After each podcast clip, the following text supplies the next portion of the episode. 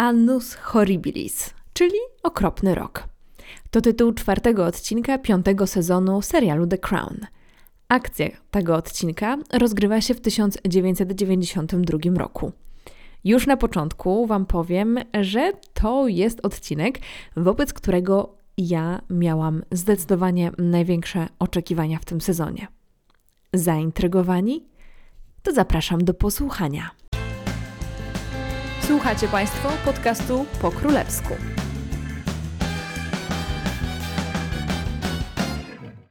Cześć, nazywam się Anna Orkisz i jestem Waszą przewodniczką po królewskich tematach i dramatach. Na wstępie chciałam Wam bardzo podziękować za ciepły odbiór tej serii. To naprawdę bardzo dużo pracy, które, którą w nią wkładam, mm, ale wykonuję e, tę pracę z przyjemnością, wiedząc, że czekacie na te odcinki. Także dziękuję Wam. E, no i teraz już bez zbędnych przedłużeń zaczynamy. Odcinek ma dwa główne wątki, dziejące się równolegle. I są to wątki dwóch sióstr: Małgorzaty i Elżbiety. Widzimy ich zmagania z ich codziennością. Przywodzi to na myśl y, mi takie naprawdę świetne odcinki z poprzednich sezonów, szczególnie z sezonu pierwszego. Tam był taki odcinek Pride and Joy, a z drugiego mm, i trzeciego, kiedy Margaret zabawiała prezydenta Stanów Zjednoczonych. Tam był bardzo dobrze zarysowany kontrast między charakterami sióstr i ich wyborami życiowymi, no i także między ich drogami życiowymi, między ich przeznaczeniem. No i tutaj wracamy w tym odcinku niejako do tej relacji i widzimy, jak wygląda już w dojrzałym wieku. W dzisiejszym omówieniu chciałabym się głównie skupić na tym, co działo się u Elżbiety, no więc zacznę krócej od Małgorzaty. Zacznijmy od zestawienia prawda-fikcja u Małgorzaty. Przede wszystkim w wątku Małgorzaty wraca wątek, który się ciągnął e, przez pierwsze dwa sezony, czyli kwestia poślubienia Petera Townsenda. Peter Townsend pracował na dworze króla Jerzego VI, potem e, na dworze królowej matki, w jej e, otoczeniu właściwie. Mm, I no wiadomo jaka była sytuacja. Para się zakochała, Peter e, i Małgorzata e, stworzyli związek, e, ale no, był problem, żeby ten związek sformalizować. Jeżeli już oglądacie ten odcinek, to na pewno wiecie, jakie były problemy, więc w ogóle nie będę tego wątku tutaj za bardzo rozszerzać, mm, ale myślę, że to, co zostało tutaj powiedziane w tym odcinku, a nie jest prawdą, warto podkreślić, czyli to, że tak naprawdę królowa Elżbieta, jako siostra czy jako królowa, wszystko jedno, nie zakazała wyjścia Małgorzaty za Petera. Nie powiedziała: Słuchaj, Małgorzata, nie ma takiej opcji. Nie. Było pozwolenie na ten ślub, ale to wiązałoby się ze strony Małgorzaty z utratą tytułów i jej pozycji. Pozycji, w której żyła całe swoje życie. Była wtedy zresztą bardzo młoda, była to jej taka wczesna dwudziestka e, i Małgorzata się na to nie zdecydowała. Uznała, że to jest albo wyrzeczenie się swojej tożsamości, albo miłość i Elżbieta nie może jej do tego zmusić. E, no i de facto zrezygnowała e, z Petera. Więc no to nie jest tak, że nie pozwoliła jej poślubić Petera, tylko Małgorzata podjęła taki wybór. Więc myślę, że to warto tutaj jeszcze raz przypomnieć, dlatego że no tutaj w takim uproszczeniu bardzo emocjonalnym to wybrzmiewa i może prowadzić do jakichś nieścisłości. I druga sprawa, no bo tutaj przez cały odcinek mamy ten ciągnący się wątek tego, e, jak Małgorzata właśnie wraca do tej swojej e, miłości młodzieńczej, którą uważa za, no, za miłość swojego życia. Zresztą to też tam pada, e, właśnie mm, Petera, kiedy ona otrzymuje od niego list, potem się spotykają na przyjęciu, potem jeszcze prywatnie. I czy tak w rzeczywistości było? Oto jest pytanie. Więc słuchajcie, i tak i nie. Dlatego, że rzeczywiście para y, na początku lat 90. się spotkała. Peter przyjechał do Londynu w podobnych okolicznościach. To także była mm, taka wspominkowa uroczystość związana z marynarką. ale nie spotkali się na tej uroczystości, na tym przyjęciu. Słyszałam taką wersję, że Małgorzata nie poszła tam ze względu na to, że no ktoś by mógł to wychwycić, prasa by się może jakoś dopytywała, albo ludzie by gadali. Ale to taka tylko teoria. Nie wiem, czy to jest prawda. Taką wersję gdzieś tam wyczytałam, e, ale para się spotkała, ponieważ e, Małgorzata zaprosiła E, Petera na lunch. I tutaj też spotkałam się z taką wersją, że zaprosiła go do pałacu Kensington. Mm, podobnież zaprosiła go wraz z żoną, ponieważ Peter przyjechał do Londynu wraz z żoną, ale żona postanowiła dać im przestrzeń prywatną i po prostu, żeby jako starzy znajomi się spotkali. No i rzeczywiście to spotkanie, do tego spotkania doszło. Peter zmarł chyba trzy lata później, z tego co pamiętam, także to było ich ostatnie prawdopodobnie spotkanie ale wszystko, co widzimy na ekranie, wszystkie dialogi, e, wszystko to, ta sprawa cała z listami, która tam jest, że Peter chce oddać Małgorzacie listy, mm, to jest napisane przez twórców, więc no nie możemy powiedzieć, że jest to prawdą, nie mamy na, ten, na to żadnych dowodów, żadnych zapisków. Chociaż ta rzecz z listami w sumie bardzo dobrze komponuje się z poprzednim odcinkiem i z tym, co mówiłam na temat oddawania pamiątek e, rodzinie królewskiej, e, związanych z członkami rodziny królewskiej, no dlatego, że tak jak zresztą Peter e, tam mówi, gdyby takie listy ujrzały światło dzienne i wpadły w niepowołane ręce, to mogłyby tylko zaszkodzić. Także tutaj znowu twórcy nam piszą taką swoją wersję tych wydarzeń, ale warto wiedzieć, że, że do spotkania doszło. Jeżeli chodzi w ogóle o ten wątek Małgorzaty, no to jest go bardzo dużo w tym odcinku i uważam, że jest on e, bardzo ciepły, miło się to ogląda. E, cudowny, wspaniały początek z jednej strony z tą audycją radiową, z drugiej strony ta droga, e, jak list dociera do Małgorzaty, no to są takie klimaty tych pierwszych sezonów y, na najwyższym absolutnie poziomie produkcji. Są wspaniałe sceny Elżbiety i Małgorzaty. Jest to taka totalna magia pierwszych sezonów. Widać tą ich relację, jak ona z jednej strony się zmieniła, z drugiej strony pozostała taka sama. Widać to, jak te aktorki podobnie w pewien, w pewien, sposób grają właśnie do aktorek z tych pierwszych sezonów, co mi bardzo odpowiada, bo łatwo jest znaleźć e, te postacie tutaj e, na linii czasu. Wspaniałe, cudowne. I widać, że też te relacje siostrzane są dosyć burzliwe. Z jednej strony są dla siebie bliskimi przyjaciółkami, lubią razem spędzać czas, z drugiej strony jednak dalej mają czasami jakieś mm, zadry w sobie i lubią sobie czasem od czasu do czasu coś y, sobie wypomi wypominać.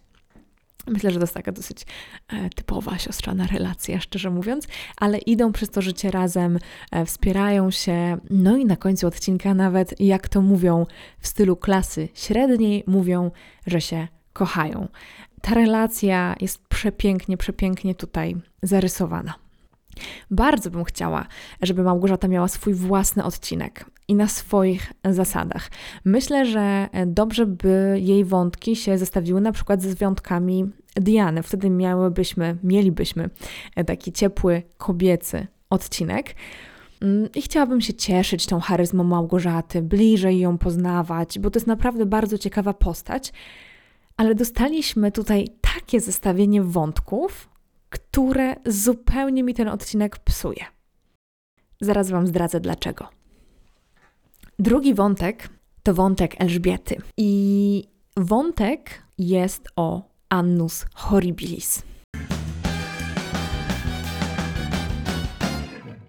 Annus Horribilis to jedna z najlepiej znanych dat w historii współczesnej rodziny królewskiej, no i ogólnie panowania e, Elżbiety II.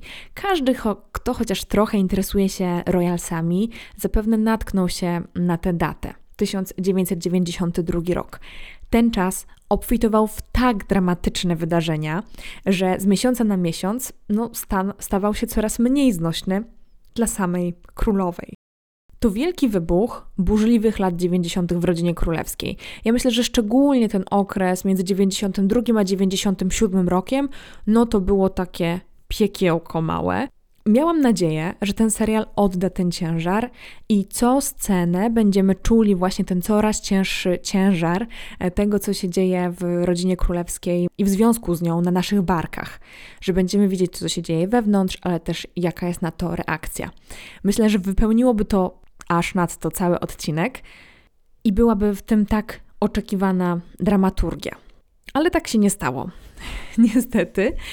Na przykład e, wyrzucono wątek premiery książki Diany, przeniesiono go mm, na poprzedni odcinek, trochę tak nie wybrzmiał, wydaje mi się, do końca. E, w mojej ocenie to jest po prostu e, jakiś tam błąd. Niewystarczająco według mnie zostały także rozwinięte wątki małżeństw dzieci królowej, no i to ostateczne kopnięcie w piłkę na tym meczu z 92 roku, czyli separacja Diany i Karola, gdzieś też w tym roku lekko nam umknęła. Myślę, że to by była, byłoby fajnie, gdyby rzeczywiście ona się tutaj bardzo mocno pojawiła. I zamiast przedstawienia takich wciągających wydarzeń w rodzinie, to twórcy zdecydowali się rozmiękczyć tę historię, tak jak rozmiękczyli mowę królowej. Jeszcze do tego za chwilę wrócę, e, ale też cały ten odcinek myślę, że trochę traci szansę na taki solidny rozwój sytuacji, rozwój wątku, który rozpoczął się w pierwszym odcinku, który według mnie był dużo lepszy. Ja chciałam zobaczyć tę bezpośrednią kontynuację właśnie w tym odcinku bo on się tak naprawdę dzieje tylko kilka miesięcy później. No dobra, ale tak Wam mówię o tym 92 roku, więc bardzo szybko przejdźmy sobie właśnie przez to, co się działo w 92 roku, bo może Wam coś umknęło, a może też do końca nie wiecie, jak to się, kiedy, w którym czasie to się działo. Przybliżę Wam mniej więcej, jak to leciało. Kiedyś był taki program w telewizji, tak to leciało, ale to było dawno temu, ale yy, tak leciał Annus Horribilis 1992. W marcu była separacja Andrzeja i Sary. Sarę w ogóle bardzo mało poznaliśmy w tym e, serialu, praktycznie jej w ogóle nie było. E, Andrzej, wiadomo, jeden z synów Elżbiety. Mamy tą rozmowę Andrzeja z królową, ale też jakoś tak. Ach, można by tam jeszcze więcej na ten temat powiedzieć. Więc mieliśmy separację Andrzeja i Sary, i potem w sierpniu, e, jakby wątek, który się łączy z tą separacją, czyli afera paluszkowa. W kwietniu rozwód księżniczki Anny. I tutaj też ten wątek był tak pośrednio dotknięty. W czerwcu, czyli dwa miesiące później, była publikacja książki Diany. E, tej e, książki, którą Diana napisała w e, dwa odcinki wcześniej z Andrew Mortonem. W sierpniu wątek zupełnie pominięty w The Crown to była publikacja podsłuchanej rozmowy Diany z Jamesem Gilby jej kochankiem, można tak powiedzieć, w tamtym czasie. I była to tak zwana afera Squidgate. W kolejnym odcinku The Crown y, zajmiemy się od, y, aferą Tampongate, a tutaj była afera Squidgate, no co też jakby nie polepszyło y, ogólnie mm, tutaj imidżu rodziny królewskiej. W listopadzie był pożar na zamku w Windsorze i w grudniu ogłoszono separację Diany i Karola. Jak już mamy mniej więcej takie kalendarium zdarzeń, to zabieram Was do listopada 1992 roku. W momencie, kiedy to nagrywam, niemalże dokładnie 30 lat wstecz. Pożar w Windsorze. Pożar w Windsorze dla mnie jest niezwykle ciekawym i ważnym wydarzeniem w historii rodziny królewskiej i zaraz się dowiecie dlaczego. Na początku, bo wiem, że to wzbudza e, dużo kontrowersji, jest taka scena przytulaska e, w The Crown, kiedy królowa Elżbieta przytula się z księciem Filipem w zgliszczach zamku w Windsorze. I słuchajcie, no taka scena prawdopodobnie nie miała miejsca. Jest to zupełna serialowa fikcja.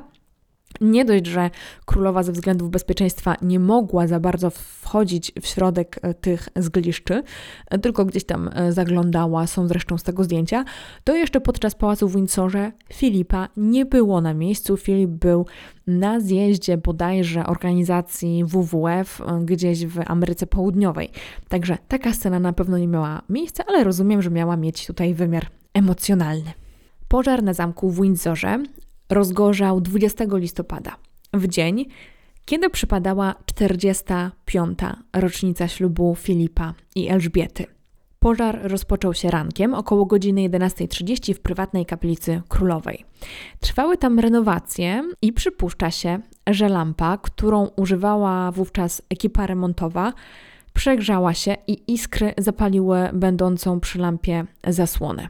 Ogień bardzo szybko się rozprzestrzenił, trawiąc między innymi jedno z najbardziej znanych pomieszczeń na zamku, czyli salę świętego Jerzego. Pożar trwał około 15 godzin i spowodował ogromne straty. Dlaczego? Budowę zamku rozpoczęto w XI wieku, no i powoli dobudowywano w kolejnych wiekach kolejne elementy tego zamku. Teraz jest to naprawdę ogromny, ogromny obiekt, ale też przepiękny. I wiecie, no w XI, XII, nawet XV wieku nie było takich zaawansowanych technik budowlanych, jeżeli chodzi o technikę przeciwpożarową jak dziś. Dzisiaj są takie materiały budowlane, no, które w jakiś sposób um, przed tym pożarem y, albo przed rozprzestrzenianiem się łatwym pożaru chronią, y, a wtedy nie było. I też zwrócono na to podobnież y, uwagę przy odbudowywaniu Windsoru, żeby takie zabezpieczenia były. Akcja ratowania bezcennych dzieł i mebli z zamku była no absolutnie heroiczna.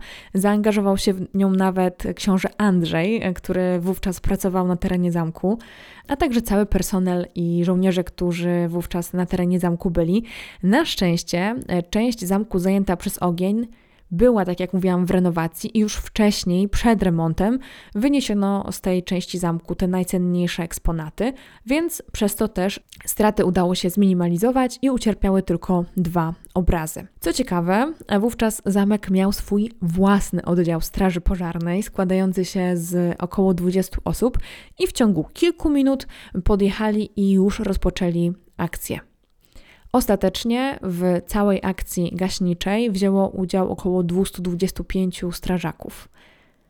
Według londyńskiej Straży Pożarnej ta akcja to była jedna z największych akcji Straży Pożarnej w historii regionu. Królowa Elżbieta dowiedziała się o pożarze od obecnego na miejscu wówczas księcia Andrzeja. Przyjechała do zamku, mm, została tam godzinę, wyjechała około godziny 15. Andrzej w komentarzu dla prasy powiedział, że królowa była absolutnie zdewastowana pożarem. Wieczorem na miejscu zjawił się Karol, e, a królowa wróciła już po ugaszeniu pożaru o poranku.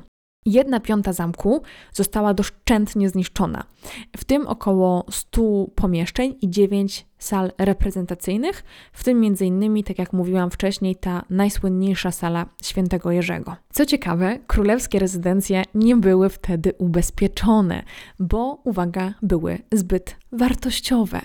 Podobnie zresztą z przedmiotami, które należą do Royal Collection. Rozgorzała wówczas debata, kto za to zapłaci, no bo straty były niewyobrażalne. Technicznie rzecz biorąc, no to zamek należy do państwa, a nie do samej królowej, która była zresztą wzywana publicznie do pokrycia kosztów, ale wiecie, no. Na początku lat 90., co już wiemy z The Crown, ciężko byłoby prosić rząd czy ludzi, aby sponsorowali rzeczy związane z rodziną królewską. Także próbowano znaleźć jakieś inne sposoby, żeby zebrać fundusze na odbudowę i ostatecznie w lutym 1993 roku założono fundusz, na który prywatni inwestorzy, prywatni darczyńcy mogli właśnie wpłacać dotacje na ten cel. Pożar Windsoru spowodował także, że potrzebne były środki na długotrwałe utrzymanie i renowację ogólnie królewskich rezydencji. I w tym celu postanowiono otworzyć pierwszy raz pałac Buckingham dla publiczności, dla zwiedzających. Bilety były sprzedawane już po 8 funtów, teraz kosztują znacznie więcej. No i w ten sposób e, udało się pokryć około 70% kosztów napraw. Dodatkowo królowa dołożyła jeszcze około 2 miliony ze swojej własnej kieszeni na umeblowanie zamku. Zaczynając od 1993 roku, królowa zaczęła też tam, tam, płacić podatki. Prace pochłonęły ponad 36 milionów funtów, a Windsor oddano już w całości do użytku w listopadzie 1997 roku, czyli 5 lat po pożarze. Jako, że segment The Crown, prawda czy fałsz, musi się koniecznie znaleźć wielokrotnie w tych e, odcinkach podcastu, to teraz wróćmy sobie do naszego kącika e, i porozmawiajmy chwilę, mm, albo raczej ja pomówię o mowie. Mowie, którą z okazji swojego jubileuszu wygłosiła królowa Elżbieta II. Właśnie w 1992 roku królowa Elżbieta obchodziła tak zwany rubinowy jubileusz, czyli jubileusz 40 lat na tronie. W serialu na samym począteczku, ale także pod koniec mamy właśnie odegraną tą mowę, a raczej okazję tej mowy. Był to taki specjalny, uroczysty lunch, na którym e, byli znamienici goście. Była innymi właśnie też królowa Elżbieta, która mm, właśnie z okazji swojego jubileuszu wygłaszała mowę. E, ja w swoich e, podcastach na temat królewskich jubileuszy już mówiłam, że to nie był tak najhuczniej świętowany w ogóle jubileusz królowej Elżbiety II. Jeżeli macie ochotę, to możecie tam sobie wrócić. No ale do meritum. Okazuje się, że mowa, którą wygłasza królowa Elżbieta, postać królowej Elżbiety w The Crown w tym czwartym odcinku, nie jest prawdziwa. Uwaga, te, tej mowy nie wygłosiła prawdziwa królowa Elżbieta, mimo że ubrana była niemal kropka w kropkę jak ta prawdziwa. Tekst mowy został przepisany tak, aby pasował nie do rzeczywistego wydarzenia, ale do biegu tego odcinka. Polecam Wam w ogóle posłuchać całej mowy, można ją znaleźć na YouTube. Królowa wtedy mm, widzimy, że jest jakby słabsza. Królowa z tej mowy to jest taka królowa, którą ja ja chyba nie widziałam nigdy takiej królowej, szczerze mówiąc, a na pewno nie, tak, nie widziałam takiej królowej, która dawałaby mowę. Ma zachrypnięty głos. Tam komentator y, mówi zresztą też y, w serialu, że jest to od dymu z Windsoru, ale także od przeziębienia. No królowa Elżbieta nie wygląda najlepiej i nie brzmi najlepiej, zdecydowanie nawet w rzeczywistości podczas tej mowy. Mówi też mniej składnie niż zwykle. Ogólnie ta mowa, ona trwa około 9 minut i jest nie wiem, czy dosyć zabawna, ale królowa tam rzuca jakieś żarciki, na przykład po tym, jak powiedziała, że to był Annus Horribilis i użyła tej łacińskiej nazwy, to sala się troszkę roześmiała. E, przemówienie było zaledwie kilka dni, dokładnie cztery dni po tragicznym pożarze w Windsorze, dlatego że e, ten lunch miał miejsce 24 listopada, a sam pożar 20, więc było to naprawdę na świeżo. Tak jak mówiłam, jest to mowa pełna żarcików, mm, ale nie jest także pozbawiona powagi. Królowa tam w oryginalnej wersji wyraża nadzieję, że historia oceni ten rok jednak łagodniej niż współczesne jej media. W kolejnych zdaniach, mówiąc kolokwialnie, zjechała totalnie media i komentatorów spraw bieżących, sugerując, że w opiniach wysnuwanych obecnie brak jest współczucia i może nawet wiedzy. Królowa bardzo sucho wyrażała się wówczas e, o mediach, dodała jednak, że krytyka jest dobra, jednak musi być wyrażana z odrobiną czułości, dobrego humoru i wyrozumiałości. Także naprawdę ta mowa jak na królową Elżbietę, którą znamy z tego, że raczej nie wyrażała publicznie swoich emocji i opinii, jest naprawdę bardzo mocna. Jednak w serialu została dużo bardziej mm, spłaszczona i dużo bardziej odnosi się do swojej własnej rodziny, a także w pewien sposób przeprasza za błędy z przeszłości. Żeby nie było, wiele mi się w tym odcinku podobało. Podobało mi się to, co już mówiłam, że jak pokazana była relacja Małgorzaty i Elżbiety. Wspaniale. Podobało mi się to, jak książę Filip broni Elżbiety, szczególnie w tej scenie z matką. Wspaniale. Księżniczka Anna, bomba. Dlaczego tam jest tylko jedna scena z księżniczką Anną? Znaczy, między rozmowa między Elżbietą a księżniczką Anną. Ta scena uważam, że była fantastyczna i ja bym chętnie tutaj widziała cały odcinek. Wspaniała. Parcie Elżbiety po swoje, po to, żeby wygłosić tą mowę w tym odcinku, żeby powiedzieć coś od siebie, żeby tak trochę złamać te swoje zasady i być sobą. Wspaniała, bardzo mi się podobała ta podróż bohaterki przez ten odcinek. używam bardzo górnolotnych słów, ale mam nadzieję, że wiecie o co mi chodzi. Ale totalnie nie mogę twórcom wybaczyć tego, w mojej ocenie takiego błędu strukturalnego, bo w momencie, mm, jak nagrywam ten odcinek, widziałam już cały serial. No i właśnie zbudowaniem tej spójnej historii, trzymania się chronologii i ciągów przyczynowo-skutkowych, ten sezon ma pewien problem. I tak położono ten odcinek. Uważam, że gdyby przedstawiono tylko historię Annus Horribilis, to ona by była ciekawsza, trzymająca w napięciu i pełna a księżniczce Małgorzacie chętnie oddałabym cały odcinek. I to jest bardzo osobliwe, dlatego że właściwie wystarczyło pokazać to wszystko takim, jakim było, a nie pisać historię na nowo. I tym słodko-gorzkim zamknięciem i podsumowaniem żegnam się z Wami. Jutro będzie o tematach karolowych, jutro będzie odcinek karolowy. Trochę się nie mogę doczekać i podejmiemy temat afery Tampongate. Jeżeli macie ochotę się ze mną skontaktować, to jak zawsze czekam na Was na Instagramie po królewsku. Pamiętajcie, żeby zasubskrybować, jeżeli słuchacie na YouTubie i zaobserwować podcast w Waszej ulubionej aplikacji podcastowej. Dziękuję Wam bardzo za wysłuchanie. Do jutra. Trzymajcie się. Pa pa.